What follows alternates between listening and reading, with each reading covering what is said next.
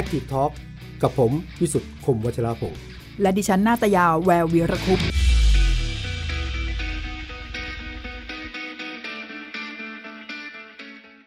สวัสดีครับ ขอต้อนรับเข้าสู่ Active Talk นะครับ เราพบกันทุกๆวันจันทร์อังคารพุธพฤหัสศุกร์อาทิตย์ละ 5 วันนะครับ วันนี้เราจะมาพูดถึงเรื่องของ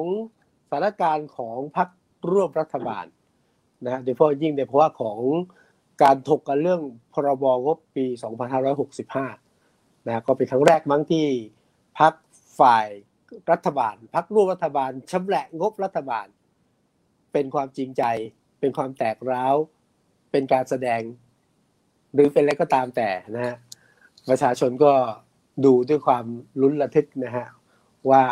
นี่เป็นโอกาสของประชาชนหรือนี่เป็นการแสดงอีกฉากหนึ่งนะฮะวันนี้เราคุยกันนะครับ กับเรื่องของการบ้านการเมืองเลยครับนะฮะ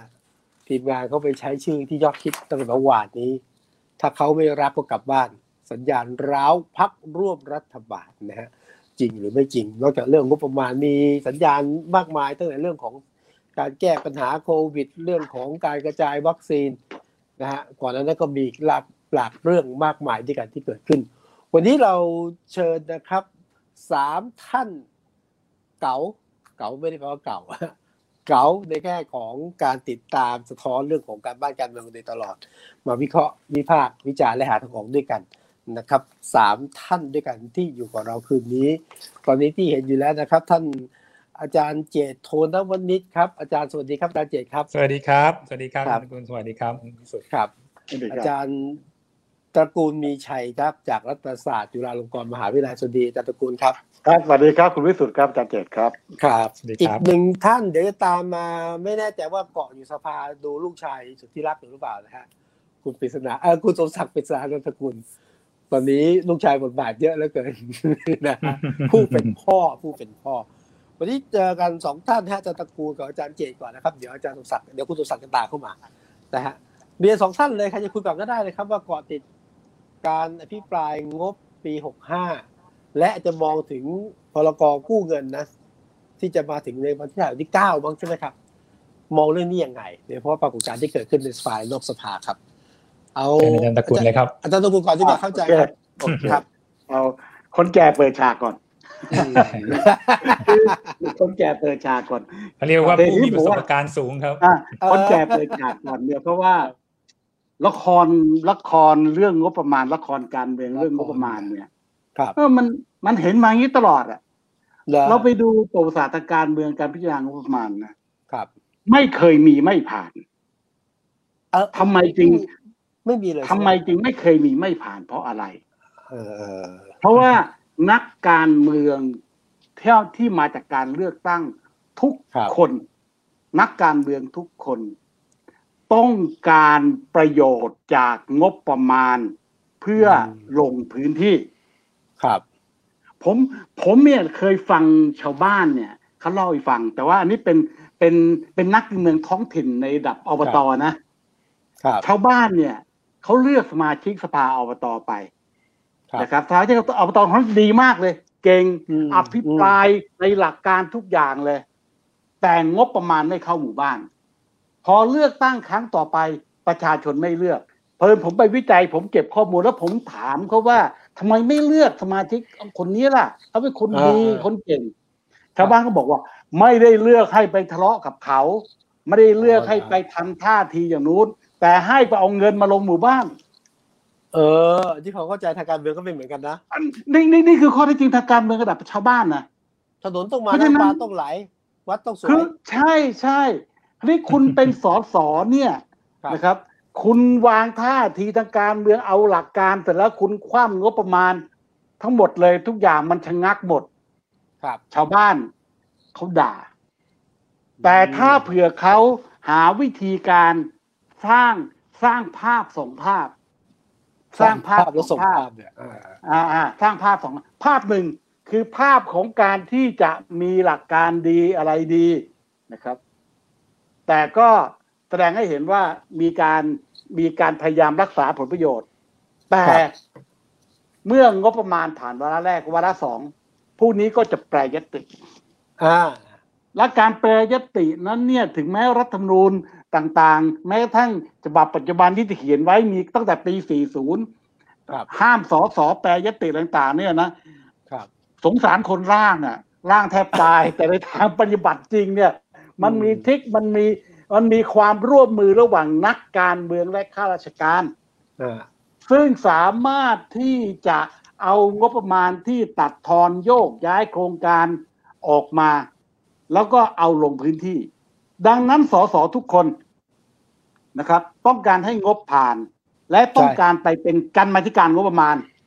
ถ้าไม่ได้เป็นกรรมาธิการงบประมาณ ในชุดใหญ่ ก็ขออยู่ในชุดอนุ ก็ยังดี หรือขอแปรยติระหว่างแปรยติก็จะเจรจาต่อรองกับคณะอนุชุดต่างๆ คณะกรรมาธิการงบประมาณเนี่ยเป็นเป็นที่ต้องการของสสในการจัดสรรทรัพยากรทางการเมืองคืองบประมาณ เพราะฉะนั้นละครฉากนี้ก็เป็นอีกปีหนึ่งที่เราเห็นนะครับ ที่เราเห็นแต่อะไรก็ตามทีครับ ปีนี้เนี่ยตั้งแต่นายกมาอ่านให้ฟังตั้งแต่เมื่อวานนี้เนี่ยนะ มาอ่านให้ฟังเอ่อคือเขามีสคคืริอปต์นะคือคือนายกนายกปรับตัวดีนะ คือมาอ่านให้ฟังครับแต่ว่ามันไม่มีชีวิตไม่มีชีวาอืมมันมันฟังแล้วเสร็จแล้วผมนั่งคือผม ผม work from home ที่บ้าน ผมก็นั่งเปิดดู ผมเผลอชะหลับอะ ผมเผลอหลับเฮ้ยอะเรอนะผมเผลอหลับบนโต๊ะบนโต๊ะทำงานระวังนายกเพราะอะไรอะดุนเพราะว่ามันชั่วโมงกว่าใช่ไหมครับฟังแล้วมันชั่โกามันมันไม่มีชวนหลัอับตชวนรหลับผม ผมไม่รู้ว่าวิธีการที่รัฐบาลแถลงงบประมาณต่อสภาเนี่ยนะอืมมันมันปรับแก้ทีเลยไหมครับเอกสารงบประมาณเนี่ยมันถืออยู่แล้ว มันเห็นอยู่แล้ว ไม่เห็นมีความจำเป็นจะต้องมานั่งอ่านเอกสารทุกตัวอักษรเลย เพราะฉะนั้นครับนายกรัฐมนตรีเนี่ย ถ้าเผื่อจะแสดงภาวะความเป็นผู้นำเนี่ย ก็บอกเลยงบประมาณตอนนี้ทำไมต้องจัดอย่างนี้อย่างนี้อย่างนี้เพราะอะไรอย่างนี้อย่างนี้โดยเฉพาะประเด็นให้มันสร้างความตื่นเต้น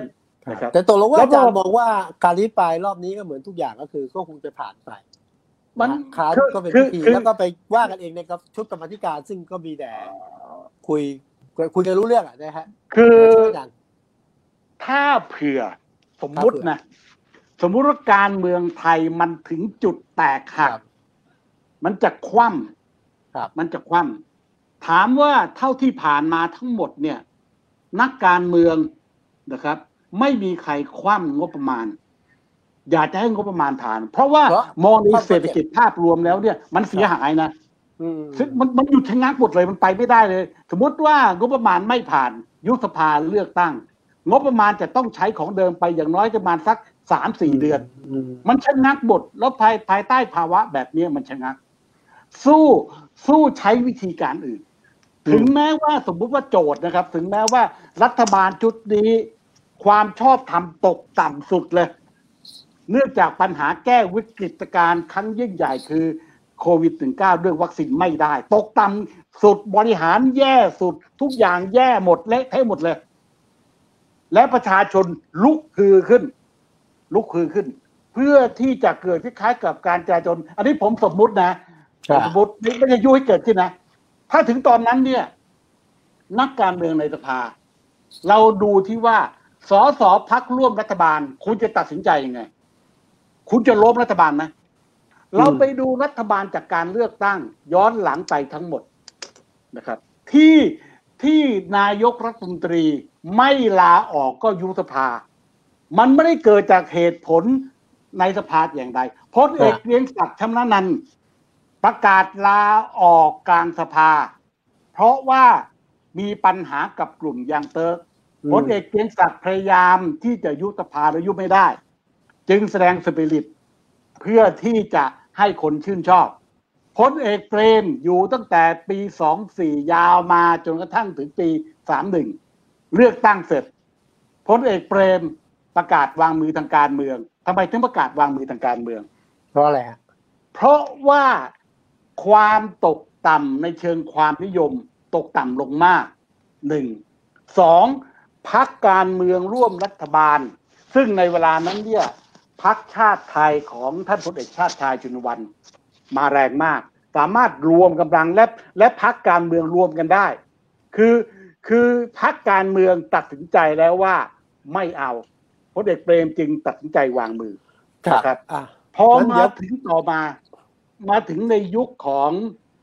ท่านพลเอกมันเออท่านท่านบรรหารศิริปราชา ท่านบรรหารก็เจอวิกฤตอะ ท่านบรรหารยุบสภาเพราะอะไร เพราะพักร่วมรัฐบาลคือพลเอกชวลิตอะไม่เอาด้วยละไปดัดหลังท่านใช่ไหมอ่าฮะพลเอกชวลิตลาออก ลาออกก็ไม่ใช่ เพราะว่าไอ้ตัวกฎหมายในสภาอย่างเดียวอืมแต่ลาออกเพราะว่าตัวเองเจอปัญหาเศรษฐกิจฟองสบู่อืมเพราะฉะนั้นเอกระบวนการทางการเมืองในสภาเนี่ย ถ้าเราจะดูว่าจะไปรอดไม่รอด ดูท่าทีของพรรคร่วม ที่เราเคยผมกับอาจารย์เจตเคยออกรายการแล้วพูดกันว่าฮะพรรคภูมิใจไทย กับพรรคประชาธิปัตย์จะเอาอยัางไงอ่านะฮะพรรคภูมิใจไทยกับพรรคประชาธิปัตย์เอาอยัางไง ถ้าถ้าถามผมเอ่อก็ไม่เอาอยัางไงหรอกนะครับอยู่กันไปก่อนก็ต้องถามก็ต้องถามสองพรรคทั้งหมดว่าโอเคโอเคครับอยู่เขาอยู่ในขณะเนี้ยอยู่เขาได้อะไรไหมโอเค เสียอะไรไม่ด้วยงั้นเดี๋ยวโอเค อาจารย์ตระกูลชัดเจนนะฮะ ในทางการเมืองในสภาไม่น่าจะเกิดอะไรขึ้นนะแต่ว่าหลังจากการยุบคงต้องมีการคุยกัน ที่ผ่านมาไม่เคยมีปรากฏการณ์ครับรัฐบาลล่มเพราะไม่ผ่านเรื่องงบประมาณนะฮะคุณสมศักดิ์มาแล้วคุณศักดิ์สวัสดีครับสวัสดีครับสวัสดีสวัสดีครับพิคุณสสุมทธิ์ศักดิ์ครับสวัสดีครับอาจารย์ตระกูลครับสสวัวัสสดีดีคครัรับครับสวัสดีอาจารย์คเจรับตครับ นี่นี่สวัสดีครับขอขออยู่ในสภามาตลอด ตอนนี้มาดูรอบสภา ส่งลูกชายไปอยู่ในสภานะเดี๋ยวอาจารย์เดี๋ยวคุณสักพักสักครู่เราคุยกับอาจารย์เจตก่อนอะอาจารย์เจตได้ครับ ครับด้วยความยินดีการคอรับภิปรายขออาจารย์เจตก่อนนะฮะ การอได้ภิครัปบรายก็ประมาณยินดีตอนนี้ครับจนกระทั่งจนกระทั่งจบการอภิปรายเนี่ย จะเกิดอะไรขึ้นไหมหรือจะเป็นแค่เรื่องเก่านักแสดงหน้าใหม่อาจารย์เจตเชิญครับ คือคราวนี้เนี่ยผมผมยังหวังว่าจะเกิด นะคหวัรับงว่าจะเกิดแต่ว่าแต่ว่าโดยรวมเนี่ยอย่างที่อาจารย์ตระกูลบอกนะครับว่า คือการเมืองไทยมันไม่เคยเกิดอะไรหรอก แล้วก็ผมพูดเสมอว่า คือความเป็นรัฐบาลมันเย้ายวน ความเป็แล้นวรัฐบาลเยาวยวนแหละการเป็นรัฐบาลในประเทศไทยเนี่ยนะครับอืมมันไม่ใช่เรื่องที่จะคุยแล้วมาเป็นรัฐบาลกันได้ง่าย ๆ คือเพราะอะไรหลาย ๆประเทศเนี่ยนะครับ หลาย ๆประเทศเนี่ยสังเกตดู คือถ้าสมมุติว่าใครทำไม่ดีเนี่ยนะครับ ครับ อีกฝั่งหนึ่งซึ่งยังไม่ได้ทำอะไรเนี่ย มีโอกาสที่จะได้เป็นรัฐบาลสูงมากเลยอืม เพราะอะไรแต่ถ้าหากว่าต่างคนต่างทำสูสีกันดีพอๆกันเนี่ยนะอันเนี้ยขับอืมเคี่ยวกัน พอจะมีโอกาสทั้งคู่ แต่ถ้าเกิดฝ่ายหนึ่งทำไม่ดีเนี่ยอีกฝ่ายหนึ่งเนี่ยนั่งอยู่เฉยๆนี่มีโอกาสทันทีเลย ยกตัวอย่างสมมติว่าเป็นอย่างประเทศญี่ปุ่นเป็นอย่างเกาหลีใต้อะไรเงี้ยนะครับ ครับ คือฝ่ายหนึ่งทำไม่ดีเนี่ย ประชาชนเขาก็อยากจะรอเลือกอีกฝ่ายหนึ่งอยู่แล้วครับ และแถมไม่พอแรงกดดันจากประชาชนเนี่ยมันสูง การจะอยู่เป็นรัฐบาลโดยที่จะ ทำแบบที่ผมบอกว่าความเย้ายวนของเป็นของการเป็นรัฐบาลมันสูงเนี่ยอยู่ไม่ได้ครับ ครับ เพราะว่าการเดินถนนมันเดินลำบาก ประชาชนเขาไม่เอาเขาว่าเอา สื่อก็ว่าคือใครๆก็ว่าไม่มีใครไว้หน้าไงครับ ทุกๆคนนี่จะโจมตีหมดจนกระทั่งท่านอยู่ไม่ได้ จะด้วยว่ามีจิตวิญญาณทางการเมืองสูงก็เลยอยู่ไม่ได้ หรือว่าจะด้วยว่าทนไม่ได้ก็แล้วแต่ แต่ว่าในส่วนของประเทศไทยเราเนี่ยก็ไม่รู้เหมือนกันด้วยมี จิตวิญญาณทางการเมืองที่ไม่ค่อยสูง หรือว่ามีความทนทานมากอืมต่อให้สมมุตินะครับว่าเกิดสองสามวันนี้มีการลงมติ แล้วร่างแบบงบประมาณรายจ่ายประจำปีไม่ผ่านวาระแรกเนี่ยอืมถามว่ารัฐบาลที่มีพรรคพลังประชารัฐเป็นแกนนำจะลาออกไหมครับผมว่าไม่ ผมว่าไม่ขีดลาออกเส้นใต้ได้ห้าร้อยเส้นได้เลยว่าไม่ เอาแล้วคนไม่ถามหาเรื่องมารยาทเรื่องทำเพราะคนก็ถามผมก็ถึงได้ที่บอกนะครับจิตวิญญาณมันไม่ได้เทียบกับญี่ปุ่นกับเกาหลีได้อืมารยาททางการเมืองเนี่ยนะครับ แล้วก็ความทนทานไม่ได้เทียบกับญี่ปุ่นเกาหลีได้ เพราะฉะนั้นเนี่ยอันเนี้ยผมถึงได้คิดว่าพรรคร่วมรัฐบาลเขาก็คิดอย่างเดียวกันแหละ ว่าถ้าเกิดสมมติเขาไปเข้ากับฝ่ายค้าน แล้วเขาก็มาโหวตล่มนะครับแล้วมันได้อะไรขึ้นมา อันที่สองก็คือว่าโดยกลไกของรัฐธรรมนูญฉบับ 2560 เนี่ยนะครับ ถ้ารัฐบาลชุดนี้โดยเฉพาะอย่างยิ่งเนี่ยพรรคพลังประชารัฐออกไปแล้วเนี่ย แล้วยังไง ก็มีการเลือกใหม่โดยที่มีสวเนี่ย มาเป็นส่วนด้วยถูกไหมครับเขาอาจจะเลือกพลเอกประยุทธ์กลับมาแล้วไงอืมเพราะว่าสวเนี่ยกับ250คนเนี่ยนี่คือพรรคที่ใหญ่ที่สุดในประเทศไทยตอนนี้นะครับ ครับพรรคที่ใหญ่ที่สุดในประเทศไทยตอนนี้ไม่ใช่พรรคพลังประชารัฐไม่ใช่พรรคเพื่อไทยนะครับพรรคสว แล้วพรรคสวมาโดยใครอะครับ เราก็รู้อยู่แล้วเพราะฉะนั้นอันนี้เป็นเงื่อนไขประการที่สองว่าถ้าล้ม ร่างรัฐธรรมนูญงบประมาณรายจ่ายประจำปีได้จริง แล้วสมมุติว่ารัฐบาลลาออกจริงก็กลับมาอีกได้อยู่แล้ว อันที่สามก็คือว่าพักร่วมเนี่ยกล้าจะล้มจริงเหรอเออ น่าสนใจ ถ้าพักร่วมล้มแล้วเนี่ย ถามว่าสมมุตินะนะครับครับ ว่าไปรวมอยู่กับพักเพื่อไทยพักก้าวไกลในการเป็นพักฝ่ายค้านได้ประโยชน์อะไร ครับ อาจารย์ตระกูลพูดไว้ชัดครับเรื่องเนี้ยว่าไม่รู้เหมือนกัน ถ้าเรามองแล้วพูดแบบชาวบ้านชาวบ้านก็คือว่า คิดดีพูดดีทำดีไม่เท่ามีเงิน เดี๋ยวนะ ถ้าคิดดีพูดดีทำดีช้ๆไม่เท่ามีเงินช้าๆคิดดี พูดดีทำดีไม่เท่ามีเงิน อืมเพราะฉะนั้นถ้าเป็นแบบนี้เนี่ย สมมุตินะครับว่าพักภูมิใจไทยพักประชาธิปัตย์คิดดี ครับ พูดดีทำดีไม่รู้จริงหรือเปล่านะครับ สมมติอ่านะแต่พักพลังประชารัฐมีเงิน อืมอันสุนี้ดสมท้ามยติใครเหมือนได้กันนะอยู่ แล้วชาวบ้านเนี่ยจะ เฮโรสารพาไปทางไหน อาจารย์ตระกูลก็พูดชัดอยู่แล้วเพราะฉะนั้เดินนตระกูลตอบแล้วอาจารย์ตระกูลตอบตอนแรกแล้วว่าจะเลือกมันก็ไม่มีประโยชน์ที่จะทำถูกไหมท้ายที่สุดก็คือว่า สมมุติเนี่ยนะครับ ว่าลาออกไปยุบสภา จัดให้มีการเลือกตั้งใหม่อะไรก็แล้วแต่เนี่ย ภาวะการตอนนี้ก็อาจจะไม่เอื้อก็ได้ เพราะฉะนั้นรัฐบาลก็ยังได้แรงหนุนเสริมต่อให้คนว่าว่ารัฐบาลทำไม่ดียังไงก็แล้วแต่เนี่ยนะครับ แรงหนุนเสริมจากสภาวะการจากสถานการณ์ที่มันไม่ปกติ ยังแก้ไขปัญหาโควิดไม่ได้เนี่ย คนที่นั่งอยู่ตอนนี้ ถ้าหากว่าประชาชนมองดูแล้วเนี่ย ปล่อยให้เขาสละเรือไป อาจจะยิ่งมีปัญหามากกว่าอืมให้คนอื่นเข้ามาทำแทน ก็อยากกระนั้นเลย ให้เขาทำต่อไปเถอะ อันที่ความคิดของอาจารย์วิเคราะห์หรืออาจารย์อ่านความคิดชาวบ้านนะหยผมถึฟังจากชาวบ้านมาเนี่ยเขารู้สึกว่าอ่า คือถ้าเกิดสมมุติว่าให้พรรคพลังประชารัฐหรือรัฐบาลชุดนี้สละไปตอนเนี้ยเอาไม่ปต้องรู้เปลี่ยนว่าพรรคไม่เปลี่ยนฝ่ายม้ค้านกลงเข้ามาเนี่ยอ่จะทำยังไง สิ่งที่เขากลัวนะอยู่สองอย่างครับครับ หนึ่งถูกวางกลไว้หรือเปล่า เพราะเขามีอืมความรู้สึกว่าในเรื่องของการแก้ไขปัญหาวัคซีนเนี่ยนะครับครับพูดกันตรงๆเลยผมถามคุยกับชาวบ้านมาหลายที่เขาบอกว่าเขาไม่รู้ว่าพรรคพลังประชารัฐกับพรรคภูมิใจไทยเนี่ยวางกลวางหมากอะไรกันหรือเปล่าไม่สนใจเขาไม่รู้เลยด้วยซ้ำว่าอยู่ดีๆนายกรัฐมนตรีดึงอำนาจเอาไปเนี่ย แล้วไม่ให้สาธารณสุขทำแล้วสาธารณสุขก็ดิ้นรน บอกว่าไม่ได้ฉันจะต้องทำเนี่ยไม่รู้มีนอกมีในหรือเปล่าอืไม่รู้ที่ยาเข้ามาช้าเนี่ยเป็นเพราะอะไร แล้วไม่รู้ว่าครับที่มีหน่วยอื่นเข้ามายื่นมือช่วยเนี่ยมันเป็นเพราะว่าทั้งหลายทั้งปวงเนี่ย เหล่านี้เล่นเกมการเมืองกันหรือเปล่าอืมงั้นชาวบ้านเขาก็กลัวข้อนี้นะครับข้อที่สองเขาก็กลัวว่าสถานการณ์มันจะยิ่งแย่เข้าไปใหญ่ถ้าเกิดมาเปส่วลี่นยนด้านมุมมองทางการศึกทางการเมืองการมองของนักนักไม่ว่าทางการเมืองของคนที่พยายามมีการเคลื่อนไหวเนี่ยกับมุมมองทางการเมืองของชาวบ้านอาจจะไม่เหมือนกันก็ได้ถูกไหมใช่ใช่ครับอืมมาตรฐานหรือวิธีการมองอาจจะต่างกันคือชาวบ้านก็แบบที่อาจารย์ตระกูลบอกครับใครมีสตังค์เนี่ยเขาก็เขาก็อยากจะ คือทำความเจริญให้เขาอยู่ก็กับโอคณะเคเอ่อทำความเจริญให้เขาดูแลเขาแต่ว่า คือมันเป็นอย่างนี้ไงครับ พอถึงภาวะเลือกตั้งทั่วไปเป็นอีกเรื่องนะ เพราะภาวะเลือกตั้งทั่วไปไม่มีใครมีตังค์อยู่ในมือครับ แต่ตอนนี้เนี่ยมันมีรัฐบาลอยู่แล้วไงครับเพราะฉะนั้นรัฐบาลเนี่ยจะเป็นคนที่มีตังค์อยู่ในมืออืมครับ ครับนั้นสรุปรอบนี้อาจารย์ สิ่งที่อาจารย์พูดว่าถ้าเกิดความมีอาจารย์สมมติใช่ไหมแต่จริงๆคิดว่าน่าจะผ่านใช่ไหมผมก็ว่าผ่านนะคเพรับราะอาจารย์แต่ใช้ผมคำว่าสมมอย่างติที่บอกสมมติ ใช่ผมเนี่ยอยากเห็นเอาพูดกันตรงๆนะครับอยากเห็นนะอยกถ้าสมมุติว่ามองว่างบประมาณรายจ่ายประจำปีมันไม่ดีจริง มันมีปัญหาจริงครับ หรือไม่สามารถอยู่ร่วมรวมกันเป็นรัฐบาลต่อไปได้เนี่ยอืมันจะต้องมีการเปลี่ยนแปลงผมก็อยากเห็นเหมือนกันนะครับ แต่ว่าผมว่าจะไม่ได้เห็นหรอกอะเห็นภาพชัดเจนนะครับขอบคุณรอบนี้นะฮะอาจารย์เอ่ออาจารย์เจตต้องเนี้ยคนอยู่ในสภามายาวนาน คุณสมศักดิ์ปริศนานันทกุลนะฮะคุณสมศักดิ์ครับ ถามเรื่องส่วนตัวอะไรไหม train train ลูกชายยังไงเนี่ยเดี๋ยวนี้เขาก็บอกว่าเป็นอะไรนะ ลูกเจียตือ มันถ่ายทอดมาโดยพันธุกรรมหรือยังไงนั่นจริง ๆ ครับคือพวกเราถูกปลูกฝังมาโดยตลอดอะนะ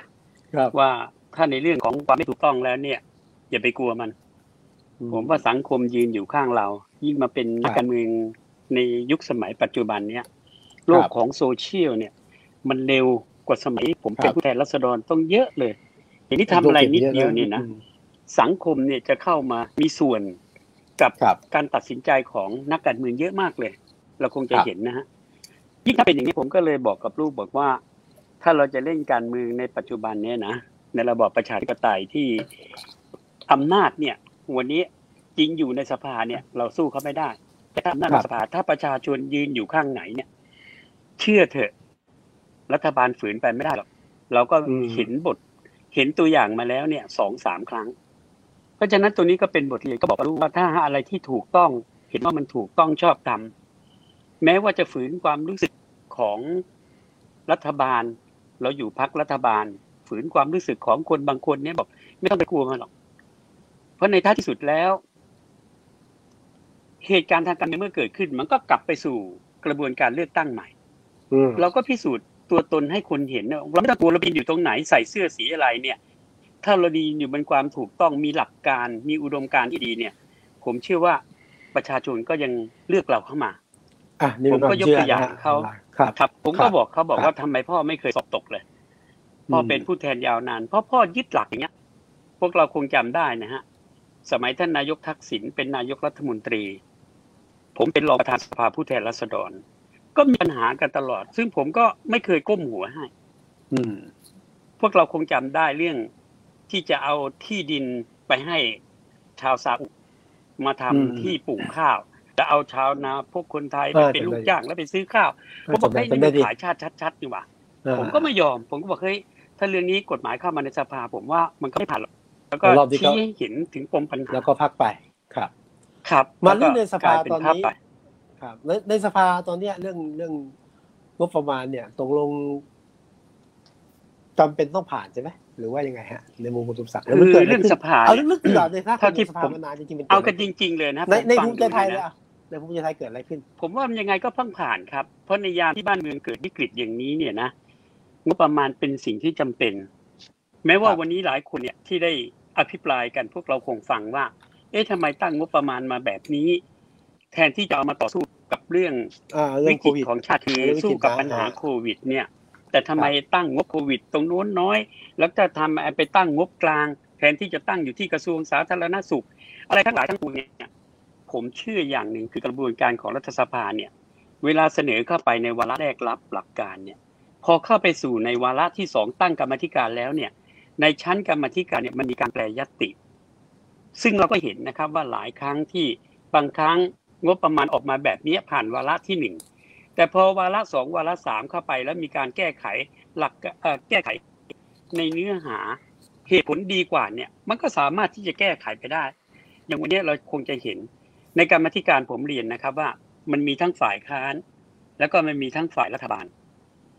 กรณีที่ถูกวิพากษ์วิจารณ์กันมากว่างบเนี่ยไม่ได้ตั้งมา เพื่อกับแก้กับปัญหาโควิด ผมเชื่อว่าคนที่เป็นผู้แทนรัษฎรเนี่ยเขาก็คงต้องมอง ก็คงต้องมีการแปรยติว่าเอ้ยทำยังไง ถึงจะให้กระทรวงสาธารณาสุขทำยังไงถึงจะให้หน่วยงานที่เกี่ยวข้องคือกรมควบคุมโรคได้เข้ามาใช้อำนาจตรงนี้ มีอะไรบทบาทตรงนี้ได้อย่างเต็มที่เนี่ย ผมว่าก็ต้องมีการพูดคุยกันคุณสมศักดิ์และเชื่อผู้มั่นแทนในรัษฎรในกรรมาธิชั่วโมงนี้คครัรับบในเชื่อจะเป็นชื่อมั่กรรมาธิการโดยผู้แทนราษฎร หรือกรรมาธิการที่ไม่ได้เป็นผู้แทนราษฎรเพราะในกรรมาธิการของงบประมาณเนี่ย มันเป็นวิสามัน คนที่ไม่ได้เป็นผู้แทนเนี่ยก็เข้ามาเป็นกรรมาธิการได้หมายถึงคนนอกวันนี้ทุกคนเป็รู้เนี่ย ใช่ครับว่าสังคครัมบเนี่ยต้องการอะไร แล้วผมเชื่อว่าไม่มีใครหรอกที่วันนี้เห็นปัญหาตรงนี้ชัดเหมือนกันแล้วนี่จะมีไม่คนพบอกยายามผมพาสังคมไทยครับครับนี่คนบอกออกผมจากว่าครับครับ นี่มีคนบอกว่ากรรมาธิการเนี่ย ไม่มีไม่มีพักอะมีแต่พวกอะเวลาแปลยติ อันนี้ไม่รู้ไม่รู้ข้อเท็จจริงเป็นยังไง อันนี้ผมได้ยินมาบ่อยที่จริงๆที่จริง ๆ อันนี้เป็นเป็นข้อเท็จจริงนะฮะคือเออเวลาพอเข้าไปเป็นกรรมาธิการเนี่ย มันจะเป็นสัดส่วนของแต่ละพรรคการเมืองอ่านะครับ แล้วก็เป็นสัดส่วนของรัฐบาล แต่พอเข้าไปทำเนี่ย เขาไม่มีพรรครัฐบาลไม่มีพรรคฝ่ายค้านจะถือว่าเป็นกรรมาธิการวิสามันงบประมาณ ซึ่งตรงนี้จะเห็นเลยว่าบางครั้งรัฐบาลกับรัฐบาลก็มีความเห็นที่แตกต่างกัน แต่ในท้ายที่สุดแล้ว เมื่อเสียงข้างมากในกรรมาธิการออกมายังไงเขาก็ยืนพอยืนเสร็จพอไปในสภา ก็ไม่ได้หมายความว่าไอ้สิ่งที่กรรมาธิการยืนเนี่ยจะชนะนะครับ บางครั้งครับก็ไปแพ้ในสภาในวาระสองวาระสามก็มีโอเคให้เห็นอยู่ครัเสบมออะนั้นถามคุณสมศักดิ์ในเชิงการเมืองแล้วตอนนี้เกิดอะไรขึ้นที่พอเอ่อที่ภูมิใจไทย หรือวิชาที่ปัดอาถามเป็นคนท้าคนการเมืองที่เข้าบอร์ดมานานนะที่จริง ๆ ต้องต้องเรียนก่อนนะผม วันนี้ไม่ได้เป็นสมาชิกของพรรคการเมืองหนึ่ง พรรคการเมืองใดทั้งสิ้น นี่แหละมองแต่หน้ามองดูจากผู้ตรงนี้สังเกตการณ์แหละเออเกิดอะไรขึ้นกับพรรคร่คืวอมถ้ารัฐบลจะมองดูจากตรงนี้นะผมผมมองดูเนี่ย ว่ามันเป็นปรากฏการณ์ธรรมดา อย่างเวลางบประมาณเข้าสภาผู้แทนราษฎรเนี่ย แต่ละพรรคการเมืองไม่ว่าจะเป็นพรรคฝ่ายค้านหรือไม่ว่าจะเป็นฝ่ายพรรคฝ่ายรัฐบาลเนี่ย ก็จะมองเรื่องพรรคตัวเองเนี่ย จะได้ประโยชน์อะไรอืมซึ่งพรรคการเมืองทุกคนต้องมองตรงนี้เหมือนกันหมด พอไม่ได้ดังใจเนี่ยก็ เป็นเรื่องปกติฮะที่จะมีการวิพากษ์วิจารณ์ออกมาเป็นอย่างไร โดยผ่านสมาชิกที่สังกัดพรรคของตัวเองอยู่ ก็จะมีการอภิปรายก็จะมีการแสดงบทบาทก็ว่ากันไป แล้วก็อย่างที่ผมบอกนะพอแสดงเสร็จแล้ว ถ้าน้ำหนักแล้วก็เหตุผลของพรรคการเมืองที่แสดงความเห็นต่างจากตัวงบประมาณเนี่ยในท้ายที่สุดแล้ว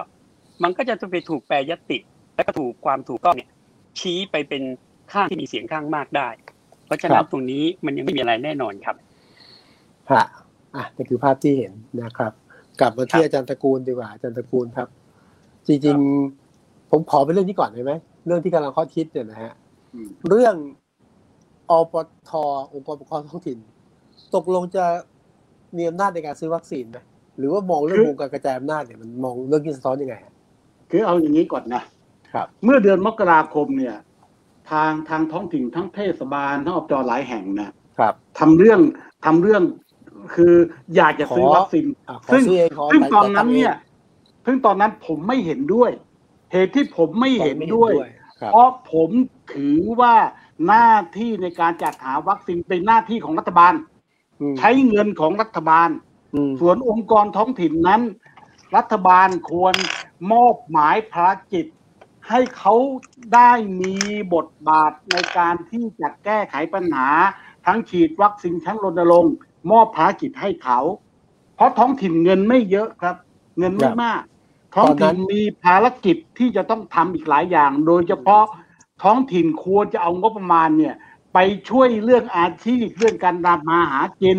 นะครับ ไม่ใช่ว่าเอาเงินเนี่ย เอาไปซื้อวัคซีนแล้วปล่อยให้ รายการของสำนักข่าวบางข่าวทางทีวีบางทีวีขอรับบริจาคเงิน แล้วก็เอาอาหารกล่องไปแจกผมมีว่าท้องถิ่นต้องทำอย่างนั้น เวลามันก็ทอดผ่านมา ซึ่งผมบอกว่าเป็นหน้าที่ของรัฐ เพื่อที่อยากจะให้มีผู้รับผิด รับผิดต่อความผิดพลาดอย่างชัดเจนเวลาผ่านไปปรากฏว่าระบบการบริหารงานของรัฐ บกพร่องผิดพลาด เปลี่ยนไปเปลี่ยนมา การบริหารการจัดการเรื่องวัคซีนล้มเหลว โดยสิ้นเชิงซึ่งผมบอกว่า ผมเนี่ยเข้าใจ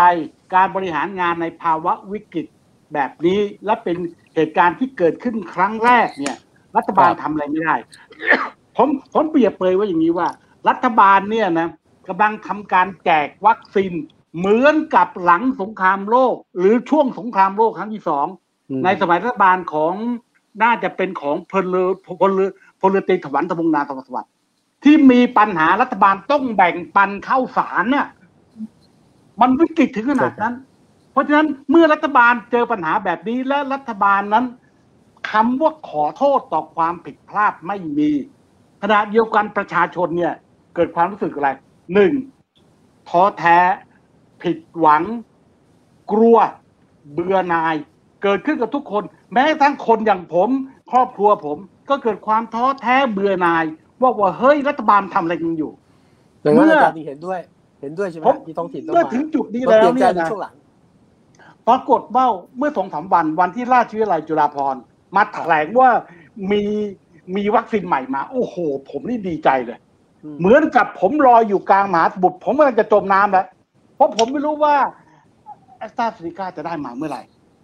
ผมก็กลัวตาย ทุกคนก็กลัวตายใช่ไหมจะให้ผม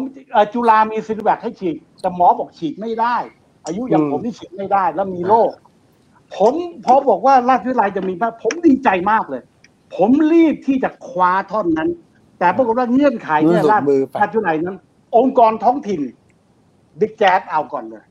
แล้วเขตบ้านผมอยู่เขตปทุมบิ๊กแจ๊ดประกาศเลยว่าพร้อมที่จะซื้อเลย ผมบอกว่าเอาเลย ผมต้องเปลี่ยนแนวคิดผมละ ผมพร้อมที่จะเปลี่ยนแนวคิดผมก็คือว่า เมื่อรัฐบาลคุณล้มเหลวในการจัดการเรื่องนี้ ผมจำเป็นต้องให้ท้องถิ่นเข้ามาจัดการ และท้องถิ่นนั้นสามารถที่จะไปซื้อกับราชวิทยาลัยได้ ผมผมนี่สงสัยว่า รัฐบาลคุณติดอะไร คุณบริหารอย่างไรที่คุณไปยึดกับวัคซีนอยู่สองตัวทำไมคุณทำอื่นไม่ได้ เอาละเราไม่ไปสืบสืบหาอะไร ผมเปลี่ยน ผมเปลี่ยนแนวความคิดแต่ ผมมีข้อเสนอว่า รัฐบาล คุณอย่าอ้างนะ ว่าอย่ามาพูดนะ ทั้งนายกรัฐมนตรีและรัฐมนตรีมหาดไทยว่า มันจะมีปัญหาถูกกฎหมายไหมระเบียบทำได้ไหม จะจัดซื้อที่ไหน แล้วมันเกิดความไม่เป็นธรรม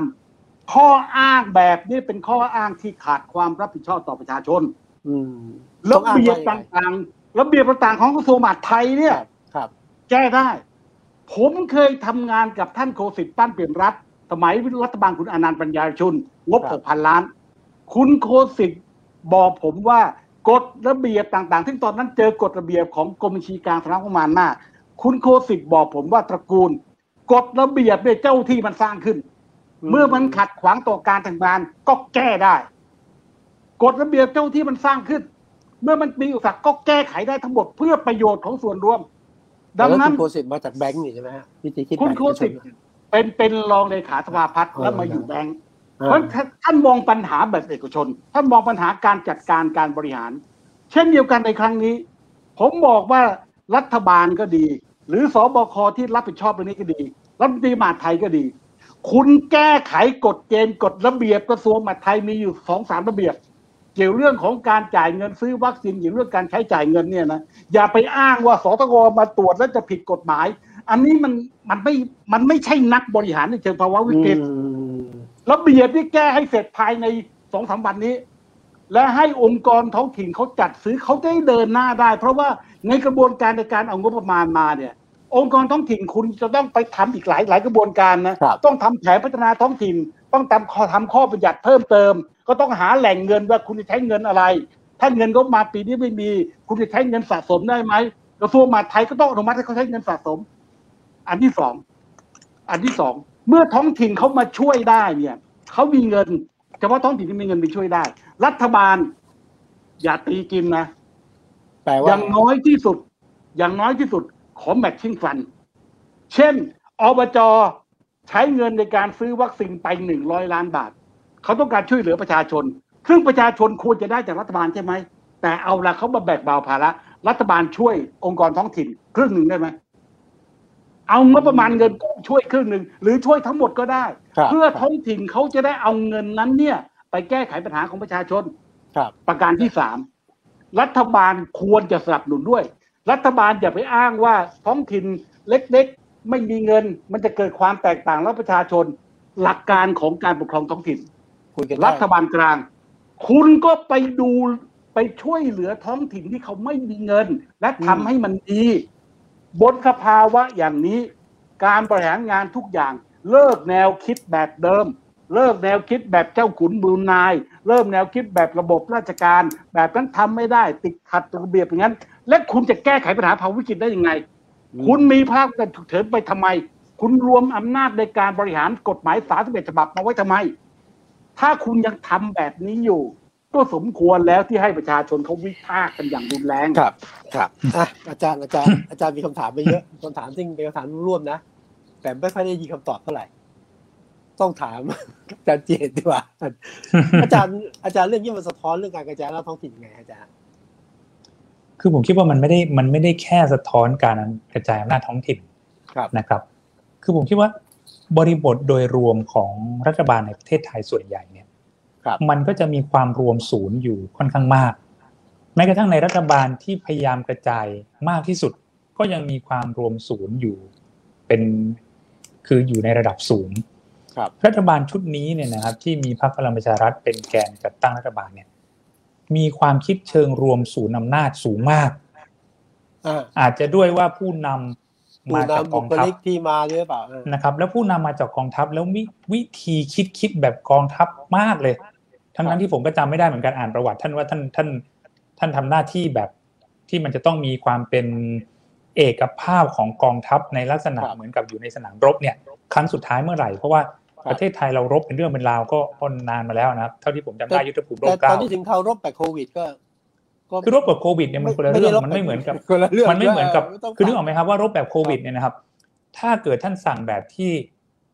รบแบบทหารทำเนี่ยอาจจะพากันตายหมดก็ได้อ๋อถ้าบอกให้เดินหน้าอย่าถอยหลังเนี่ยนะปรากฏว่าที่เดินหน้าไปคือตกเหวตกผาตายกันหมดเลยนะครับอืมหรือรบแบบโควิด เนี่ย ท่านต้องมียุทธศาสตร์ที่ดี มีพิชัยสงครามที่มันชาญฉลาด ครับ หลายคนพูดมาตั้งแต่แรกครับ เรื่องของโรคระบาดไม่มีอะไรหรอก โรคระบาดทุกโรคระบาดมีอยู่สามเรื่องในการจัดการหนึ่งทำยังไงให้ประชาชนดูแลตัวเองให้ได้ นี่สำคัญที่สุด มันจะได้ไม่ระบาดเพิ่มไปอีกถูกไหมครับ ครับ การปิดประเทศการล็อกดาวน์อะไรทั้งหมดเนี่ยนะครับดูเสมือนหนึ่งว่าดีนะครับ แต่หลาย ๆ คนบอกว่าทำมากเกินไปเนี่ยตายที่ต้นทางอาจจะดูดีครับ แต่ที่ปลายทางเนี่ย คือไอสิ่งที่ใช้ทำให้เสื้อผ้ามันติดกันนะมันอาจจะหายไปได้นะครับ เพราะว่ามันไม่สามารถจัดการกับปัญหาเศรษฐกิจได้ พอล็อกดาวน์เนี่ย โดยเฉพาะอย่างยิ่งล็อกดาวน์แบบประเภทไม่มีเหตุผล คือหลายคนอืมก็ถามนะครับว่าอยากล็อกดาวน์ก็ล็อกดาวน์แต่ว่าไอ้ล็อกเรื่องเคอร์ฟิวล็อกเนี่ยยังไงไม่มีเหตุผลเลยนะอันเนี้ยกำลังจะบอกเนี่ยว่าเคอร์ฟิวเนี่ย ไปบอกว่าตอนกลางค่ำกลางคืนเนี่ยไม่ให้ออกนอกบ้านไม่ให้ไปทำนู่นแปลว่าโควิดระบาดมากตอนกลางคืนนะ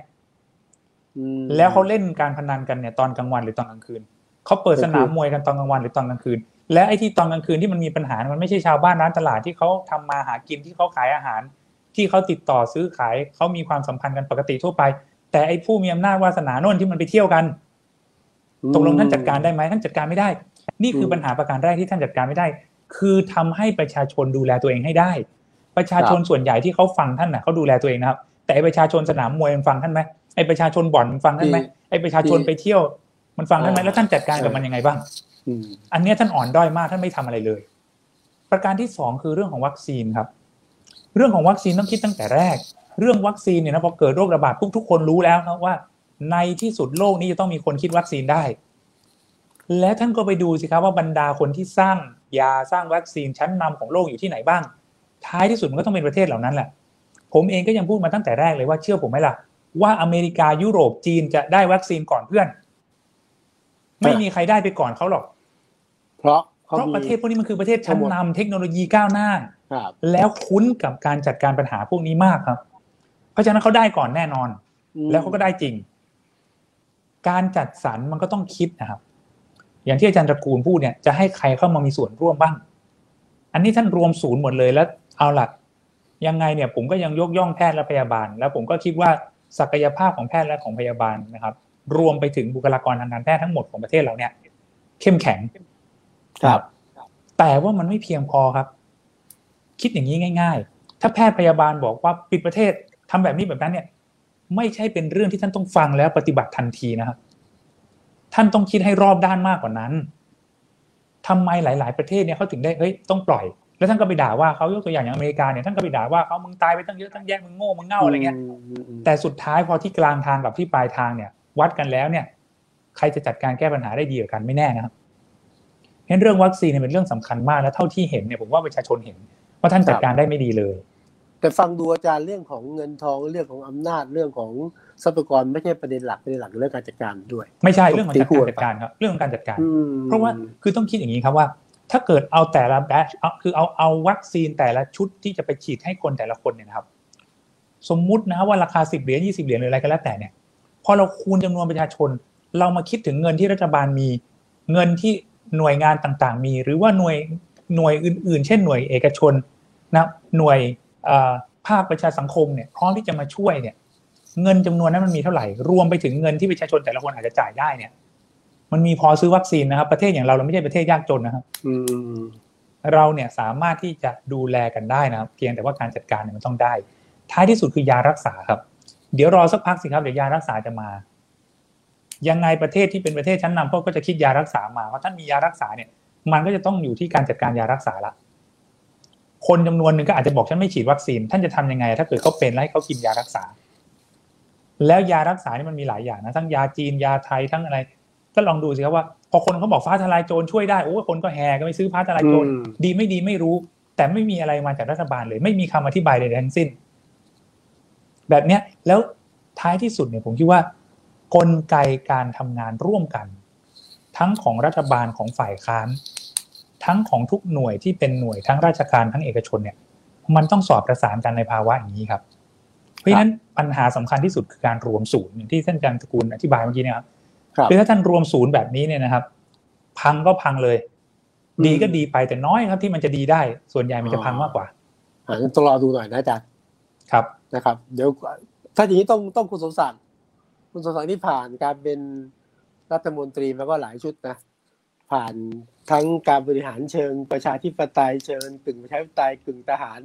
หรือทหารล้วนก็น่าจะมาแล้วนะคุณสมศักดิ์นะ สิ่งที่อาจารย์เจตหรืออาจารย์ตะกูลพูดเนี่ยผมคิดว่าประเด็นหมู่กันคือว่าการรวมศูนย์การจัดการไว้ที่ส่วนกลาง การรวมศูนย์อำนาจมากเกินไปนะฮะอันนี้เป็นประเด็นปัญหา อาจจะไม่สอดคล้องกับสถานการณ์ คุณสมศักดิ์เองผ่านรัฐบาลมาหลายชุด มองเห็นความเหมือนและความแตกต่างเรื่องสักมองเรื่องนี้ยังไง แล้วก็ทางออกบ้านเมือง เรื่องของสไตล์การบริหารที่เป็นอยู่เป็นยังไงครับอาจารย์คุณสมศักดิ์ครับ คือจริง ๆ แล้วนะผมมองนะว่าปรากฏการณ์ที่มันเกิดขึ้นเนี่ย มันแสดงให้เห็นถึงความล้มเหลวของเรื่องการกระจายอำนาจ แล้วก็แสดงให้เห็นถึงความล้มเหลวของคนที่เขียนรัฐธรรมนูญ ที่กำหนดแผนยุทธศาสตร์ชาติ 20 ปี เออผมมองเรื่องความล้มเหลวของการกระจายอำนาจก่อน วันนี้เนี่ย ในพระราชบัญญัติเรื่องการกระจายอำนาจ หรือเรื่องของท้องถิ่นเนี่ย เขาเขียนกำหนดไว้ชัดเจนนะว่าบทบาทหน้าที่ของท้องถิ่นเนี่ย สามารถที่จะทำอะไรได้บ้าง กรณีที่เกิดเหตุร้ายเกิดโรคร้ายเนี่ย ท้องถิ่นก็สามารถที่จะก็ไปควบคุมเข้าไปจัดการอะไรได้ผมก็แปลกใจว่าทำไมในเมื่อวันนี้ถ้าหากว่าท้องถิ่นเขาพร้อม วันนี้เขารอไม่ได้แล้ว ปัญหาที่มันเกิดขึ้นทุกคน วันนี้ต้องการอยากจะได้วัคซีน แต่วัคซีนไม่ไปถึงเขาแล้วพอมีวัคซีนแล้ว ประชาชน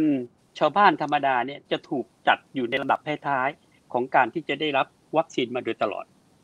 เพราะฉะนั้นท้องถิ่นที่เขาสัมพันธ์และก็ใกล้ชิดอยู่กับประชาชนเนี่ยเขาก็มองเห็นวันนี้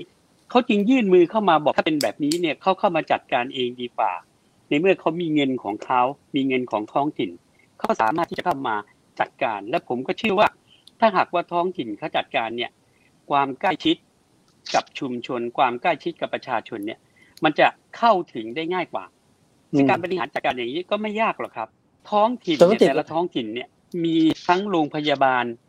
นะครับอำเภอมีทั้งรพสตมีบุคลากรทางการแพทย์กระจายอยู่ทั่วไป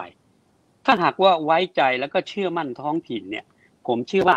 ท้องถิ่นเนี่ย สามารถที่จะเดินเนินการเรื่องนี้ได้ อืม แต่วันนี้ผมก็ไม่รู้เหมือนกันว่าทำไม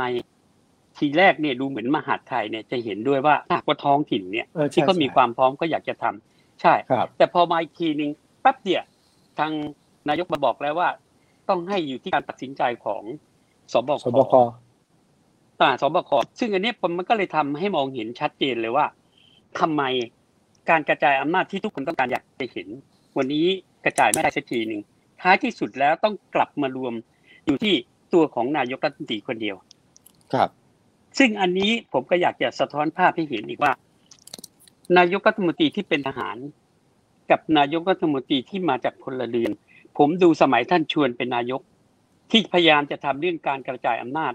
การกระจายอำนาจสู่ท้องถิ่นเนี่ยให้ความสำคัญกับเรื่องนี้มาก แม้แต่กระทั่งมาถึงสมัยของท่านนายกทักษิณหรือถึงของฝ่ายการเมืองที่ไม่ใช่มาจากทหารเนี่ยก็พยายามในการที่จะสร้างความเข้มแข็งเรื่องของการกระจายอำนาจให้กับท้องถิ่น แต่พอ เปลี่ยนผ่านเกิดรัฐประหารขึ้นมา วันนี้กลับไปด้อยค่าท้องถิ่น ดูเหมือนกับว่าเฮ้ยท้องถิ่นศักยภาพไม่พอทั้งหลายทั้งปวงเนี่ยจะต้องเกิดจากส่วนกลางสั่งไป ซึ่งผมว่ามันหมดสมัยไปแล้ว นั่นคือเรื่องของอการจุดความล้มเหลวของเรื่องการกระจายอำนาจ ผมกำลังจะมาโยงอีกเรื่องหนึ่งเรื่องของแผนยุทธศาสตร์ชาติ ซึ่งอาจารย์เจตในฐานะที่ปรึกษาของกรรมการร่างก็คงจะรู้นะครับว่า การเขียนรัฐธรรมนูญเนี่ย แล้วกำหนดแผนยุทธศาสตร์ชาติ 20 ปีเนี่ย มันเป็นอย่างไรในแผนยุทธศาสตร์ชาติ 20 ปีเนี่ย ผมมองเห็นว่าไม่ได้มาพูดถึงเรื่องภัยที่จะเกิดขึ้น ไม่ว่าจะเป็นภัยจากธรรมชาติแผ่นดินไหวหรือเกิดภัยอะไรขึ้นมา หรือแม้แต่กระทั่งภัยที่เกิดจากโรคระบาดเนี่ยวันนี้พอเกิดขึ้นมาผมไม่มองมองไม่เห็นเลยในแผนยุทธศาสตร์ชาติว่า มีอะไรบ้างที่จะวางบนสถานการณ์อย่างเงี้ยถ้าหากว่าแผนยุทธศาสตร์ชาติที่ดีเนี่ย เขาต้องวางไว้แบบว่า ยามเกิดภัยนี้ขึ้นมาเนี่ย มีแผนจะต้องปฏิบัติอย่างไร และยามที่ไม่เกิดจะต้องมีการป้องกันอย่างไร เช่นเดียวกับวันนี้วิกฤตของโรคร้ายที่เกิดขึ้นเนี่ยพอเกิดขึ้นมาแล้วเนี่ยโกลาหลไปหมดเลย จับต้นชนปลาจับแพะจนแกะจนกระทั่งกลายมาเป็นปัญหาใหญ่ของสังคมในวันนี้ ผมจึงมองว่าวันนี้เนี่ยความล้มเหลวที่เกิดจากแผนยุทธศาสตร์ชาติก็ดีความล้มเหลวที่เกิดจากการกระจายอำนาจที่ยังไม่ได้ให้อำนาจท้องถิ่นเต็มที่ มันนำไปสู่ปัญหาต่างๆ ที่หลากหลายมากขึ้น วันนี้ปัญหาทั้งหลายเนี่ยดูเหมือนกับมารวมศูนย์มาทะลักอยู่ที่รัฐบาลอย่างเดียวรัฐบาลก็กลายเป็นเป้าใหญ่โดยเฉพาะตัวท่านนายกรัฐมนตรีซึ่งเป็นประธานของสบคตรงนี้มันก็เลยกลายเป็นปัญหาที่ดูเหมือนว่านายกเนี่ยจะเป็นเป้าใหญ่แล้ว ถ้าหากว่าท่านกระจายอำนาจแล้วก็มีแผนยุทธศาสตร์ชาติที่ดีเนี่ย ผมว่าเรื่องนี้เนี่ยไม่น่าจะเกิดอย่างนี้เลย อืม ครับ การไว้วางใจความเชื่อมั่นแล้วก็ การละเลยต่อปัญหาที่เกิดขึ้น กรณีที่โควิดรอบแรกระบาด เราคงจำได้นะครับ ช่วงตอนนั้นเนี่ยสังคมไทยใครๆก็ชื่นชมยกย่อง ว่าเป็นประเทศที่สามารถขีดวงและแก้ปัญหาได้เป็นอย่างดี พอครั้งที่สองก็ยังไม่เท่าไหร่ แต่พอมาครั้งนี้แสดงให้เห็นชัดเจนเลยว่า การแก้ปัญหาของเรื่องวิบัติจากโรคร้ายเนี่ย รัฐบาลไทยล้มเหลวสิ้นเชิงครับ ครับ เพราะฉะนั้นตอนนี้การที่คุณจะ ผมผมผมใช่ครับนิดเนี่ยเพราะฉะนั้นการที่จะแก้ปัญหานี้เนี่ยร่วมกันเนี่ยวันนี้ท่านนายกต้องไว้วางใจคณะรัฐมนตรี ต้องไว้วางใจหน่วยงานที่รับผิดชอบ และที่สำคัญคือต้องไว้วางใจเรื่องของการบริหารจัดการของท้องถิ่นด้วย ผมว่าความไว้วางใจความเชื่อมั่นของคนไทยร่วมกัน แล้วก็ขององค์กรที่เป็นของรัฐ ผมว่านั่นเป็นสิ่งสำคัญครับ อย่าคิดว่าคนอื่น ด้อยความสามารถคนอื่นความสามารถไม่พอคนอื่นศักยภาพไม่พอ ถ้าคิดอย่างนี้เนี่ยปัญหาก็ยังเกิดอย่างนี้นะครับ ครับครับคุณพิสุทธิ์ครับผมขออนุญาตนิดเดียวครับนะครับ เรื่องรัฐธรรมนูญ คือในรัฐธรรมนูญฉบับ2560เนี่ยนะครับในมาตรา 55 เนี่ยซึ่งอยู่ในหมวดที่ว่าด้วยหน้าที่ของรัฐเนี่ยกำหนดไว้อย่างนี้ครับว่ารัฐต้องดำเนินการให้ประชาชนได้รับบริการสาธารณสุขที่มีประสิทธิภาพอย่างทั่วถึงครับเสริมสร้างให้ประชาชนมีความรู้พื้นฐานเกี่ยวกับการส่งเสริมสุขภาพและการป้องกันโรคเนี่ยนะครับ ข้อหนึ่งที่ผมพูดถึง มีรัฐธรรมและนูญส่งเสริมยบอยและสนับสนุนให้มีการพัฒนาภูมิปัญญาด้านการแพทย์แผนไทยให้เกิดประโยชน์สูงสุดเห็นไหมครับไอ้พวกเรื่องครับที่ฟ้าทลายโจรอะไรต่อไม่อะไรอ่านนะครับวรรคสองบริการสาธารณสุขตามวรรคหนึ่งต้องครอบคลุมการส่งเสริมสุขภาพ การควบคุมและป้องกันโรค การรักษาพยาบาลและการฟื้นฟูสุขภาพด้วย เพราะฉะนั้นอันเนี้ยรัฐบาลไม่ทำเอง ทั้งหมดมีจริงๆนะในรัฐธรรมนูญนี่รัฐธรรมนูญเขียนไว้แล้วว่าเป็นหน้าที่ของรัฐด้วยครันะบว่าต้อง ต้องยังบยังไม่ริการทำเลยเนี่ยไม่ได้ต้องอ่านต้องควบคุมและป้องกันโรคผมไม่รู้ว่าไม่ได้อ่านหรือว่าอะไรเงี้ยมันเป็นมันเป็นรัฐธรรมนูญที่ท่านพูดอยู่เสมอว่ารัฐธรรมนูญท่านเกี่ยวข้องอะครับเป็นเกี่ยวข้องเพราะฉะนั้นที่ที่คุณสมศักดิ์พูดถึงเนี่ย ไม่รู้ว่าท่านเกี่ยวข้องยังไง ท่านยังไม่รู้เลยครับว่าเนี่ยว่าว่าเขามีเขียนไว้อะให้ท่านทำอะและในยุทธศาสตร์ชาติเนี่ยยุทธศาสตร์ด้านการสาธารณสุขท่านก็ไม่ได้เขียนเรื่องพวกนี้ซึ่งเออมันเป็นเรื่องจรมาจริงๆที่นะมันมันเกิดขึ้นประจำอยู่แล้ว เรื่องโรคระบาดเนี่ยถูกไหมครับ ครับ มันต้องมีการเขียนเอาไว้ เพราะฉะนั้นมันก็ใช่จริงครับที่คุณสมศักดิ์บอกครับว่า มันอยู่ที่ท่านน่ะตอนนี้ครับเรื่องการรวมศูนย์ เรื่องการปกครองแบ่งโลกอำนาจ เรื่องยุทธศาสตร์ชาติ ซึ่งไม่ได้ตอบโจทย์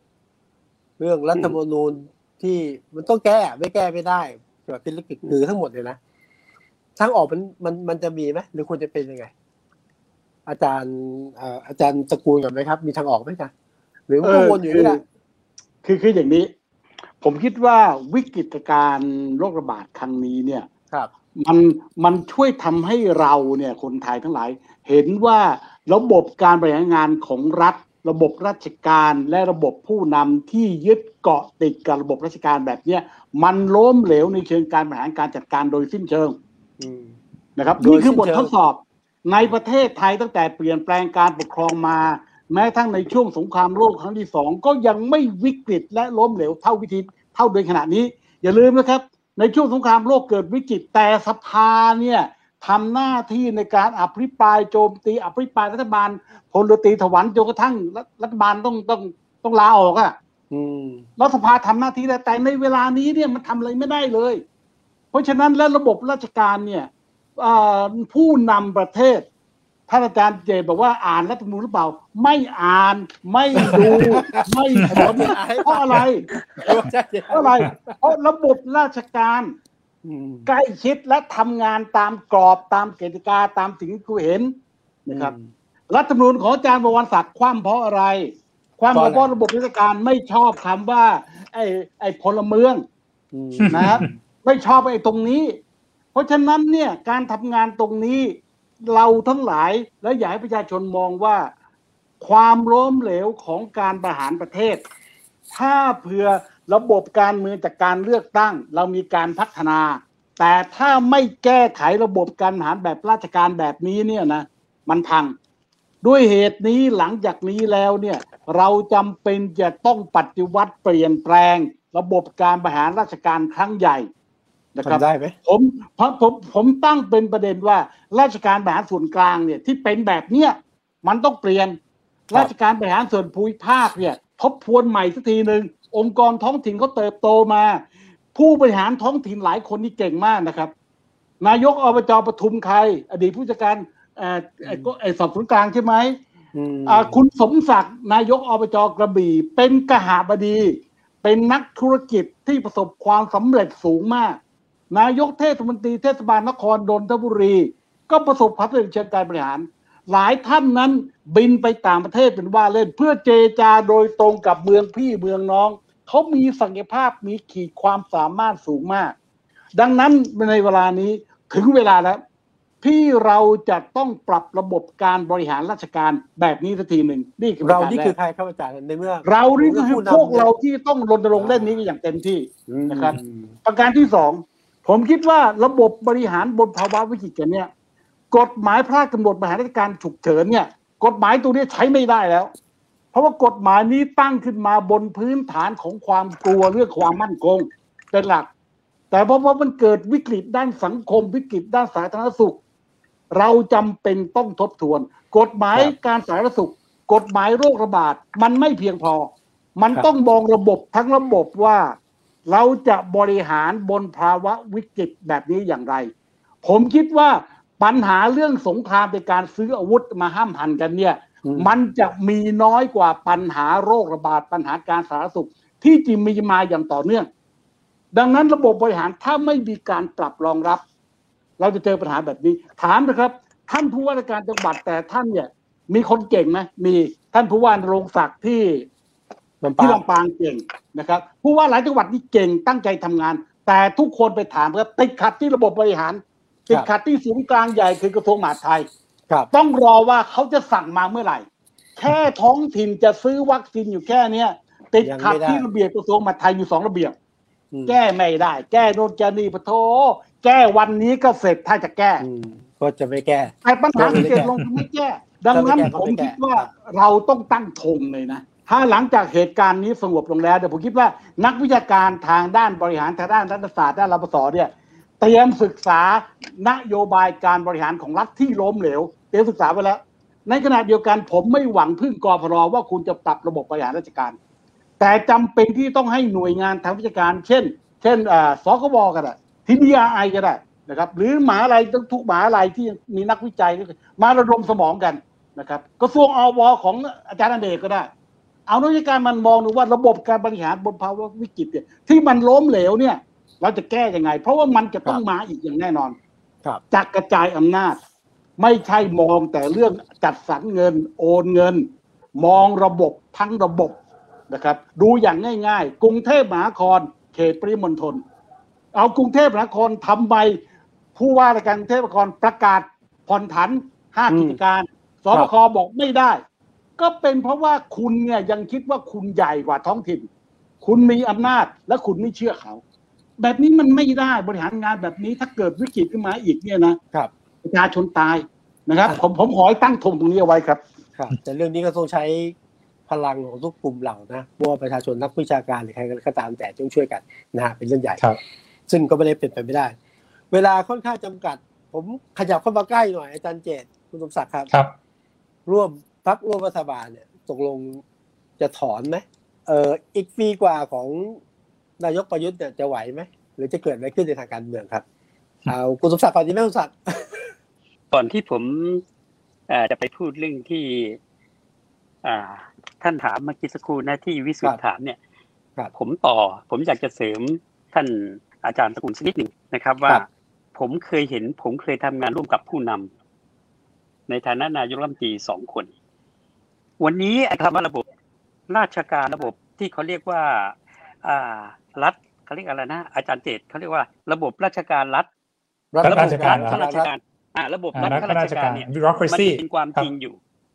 ถ้าหากว่านักการเมืองโดยเฉพาะอย่างยิ่งนายกรัฐมนตรีเนี่ย เป็นคนที่ไม่แข็งเป็นคนที่ไม่มีวิสัยทัศน์เวลาเสนอความเห็นอะไรไปเนี่ย จะมีคณะกรรมการกฤษฎีกา จะมีคณะกรรมการฝ่ายกฎหมายของกระทรวงโน้นกระทรวงนี้ ทักเข้ามาว่าเอ้ยเคยปฏิบัติอย่างนี้ โดยเฉพาะอย่างยิ่งกระทรวงมหาดไทย จะเป็นอุปสรรคมากข้าราชการกระทรวงมหาดไทยเนี่ย ดูเหมือนว่าจะเป็นคนควบคุมตัวรัฐมนตรีด้วยโอ้โหผมเรียนให้ฟังว่าครั้งหนึ่งเนี่ยผมเคยทำงาน ผมเอ่ยชื่อก็ได้นะท่านนายกทักษิณใครจะมองท่านในทางที่ไม่ดียังไงก็แล้ว แต่ในส่วนที่ดีผมขอมอง ท่านในฐานะที่เป็นนักธุรกิจ และมีวิสัยทัศน์เวลาท่านจะทำอะไรขึ้นมาสักอย่างเนี่ย พอกฤษฎีกาหรือฝ่ายกฎหมายพูดว่า ตรงนี้มันมีข้อจำกัดทำอย่างนู้นไม่ได้ทำอย่างนี้ไม่ได้เนี่ยท่านทักษิณท่านก็จะทะลุขึ้นมาบอกว่า วันนี้เนี่ยเรามีเสียงข้างมากในสภานะครับ มันเป็นอุปสรรคใช่ไหมอุปสรรคตัวนี้จะแก้จากตรงไหน แก้ด้วยกฎหมายพอแก้ด้วยกฎหมาย ท่านก็โยนไปว่าถ้าไปแก้อย่างนี้แล้วก็ให้สภาเป็นคนดำเนินการ นี่คือนักบริหารไม่ใช่ว่าพอ โลกนี่มันเปลี่ยนเร็วครับ กฎหมายเนี่ย มันก็จะอยู่อย่างนั้นระเบียบมันก็จะอยู่อย่างนั้น ถ้าผู้นำไม่กล้าตัดสินใจพอเจอข้าราชการทักท้วงหยุดเข้ามาหยุดจะต้องถอยกลับไป แต่ถ้าหากว่ามีผู้นำที่มีวิสัยทัศน์บอกเฮ้ยข้อจำกัดตรงนี้เราจะทลายยังไง ใช้กฎหมายใช้ระเบียบเอาคุณไปแก้มา อาจารย์ตระกูลพูดเมื่อกี้ถูกถ้าจะแก้จริง ๆ วันเดียวสองวันก็เสร็จแต่ทำไมไม่แก้ล่ะครับ ก็ถูกครอบงำโดยราชการที่บอกว่าทำอย่างนี้ไม่ได้ทำอย่างนี้ไม่ได้ทำไมไม่คิดว่าทำไม่ได้คุณไปทำไม่ได้สิ บนภาวะวิกฤตอย่างนี้นะครับนั่นคือประเด็นที่ผมอยากจะต่อจากอาจารย์ตระกูล มองให้เห็นถึงสัจธรรมทางการเมืองว่ามันเป็นอย่างนี้ ครับ แต่นี่มาพูดถึงเรื่องอ่าการอยู่เฉพาะร่วมหน้ากันเฉขพาะอหน้างอ่าผมขอขอขอเรียนอย่างนี้เลยนะครับ ว่า สถานการณ์อย่างนี้เนี่ย ไม่มีพักไหนแล้วครับ ที่อยากจะถอนตัวออกโอ้แล้วการถอที่นเห็นในตัวสอภาอกนี่จาไม่กใช่รัฐบาลครับอะไรนะฮะที่เห็นในสภานี่คิดว่าไม่ใช่ใช่ไหมที่เห็นในสภาที่ผมว่าแสดยังออกนะอ ย่างนะอย่างนะ ผมผมเชื่อว่าเป็นสถานการณ์อย่างนี้ยนะพักร่วมรัฐบาลทุกพักที่ร่วมรัฐบาลกันอยู่เนี่ยเขาทำไมจะมองไม่ออก ว่าสถานการณ์พักร่วมรัฐบาลเนี่ยวันนี้เพียงพล้ำถ้าลงไปสู่บนสถานการณ์ที่กำลังเพียงพล้ำมันถูกวิพากษ์วิจารณ์อย่างเนี้ย อัตราการเสี่ยงมันค่อนข้างสูงอืมยังไงเขาก็ต้องจับกอกอดคอกันไว้ให้แน่นก่อน เพื่อที่จะฟันฝ่าวิกฤตตรงนี้ ให้มันผ่านพ้นไปให้ได้ก่อน ครับ ซึ่งถ้ามันผ่านพ้นไปได้แล้วเนี่ยเขามาว่ากัน แต่ถ้ายังอยู่อย่างเนี้ยผมว่าผมเชื่อว่ายังไม่มีใครหรอกครับ ที่อยากจะสลัดและทำให้เกิดปัญหาเดี๋ยวก็ฝากไว้นะครับว่าไม่ว่าจะเหนื่อยจะหนักเพียงใดผมเชื่อมั่นนะฮะว่า เอาตัวเองให้รอด แต่ว่าก็อย่าลืมจำเรืองดูแลบรรดาผู้ปกครองของประเทศที่กลุ่มชะตาเราไว้ด้วยนะครับ แล้วโอกาสประชาชน ผมเชื่อมั่นว่าต้องมีนะต้องมีสักวันหนึ่งอะ แล้วมีไม่มีเราต้องตั้งวงคุยกันแหละจนกว่าโอกาสประชาชนจะมาถึงนะครับ วันนี้ขอบพระคุณครับอาจารย์ตระกูลมีชัยนะครับขอบพระคุณอาจารย์เจตโทนวันนี้ครับคุณสมศักดิ์ครับสวัสดีครับสวัสดีครับสวัสดีครับผมเชิญชวนทุกท่านนะครับพบกันในโอกาสต่อไปครับ สวัสดีครับสวัสดีครับสวัสดีทุกท่านครับสสวัวัสสดีดีครับท่านผู้ชมครับสวัสดีครับ Active Talk กับผมวิสุทธ์คมวัชราภงศ์และดิฉันนาตยาแวววีรคุปต์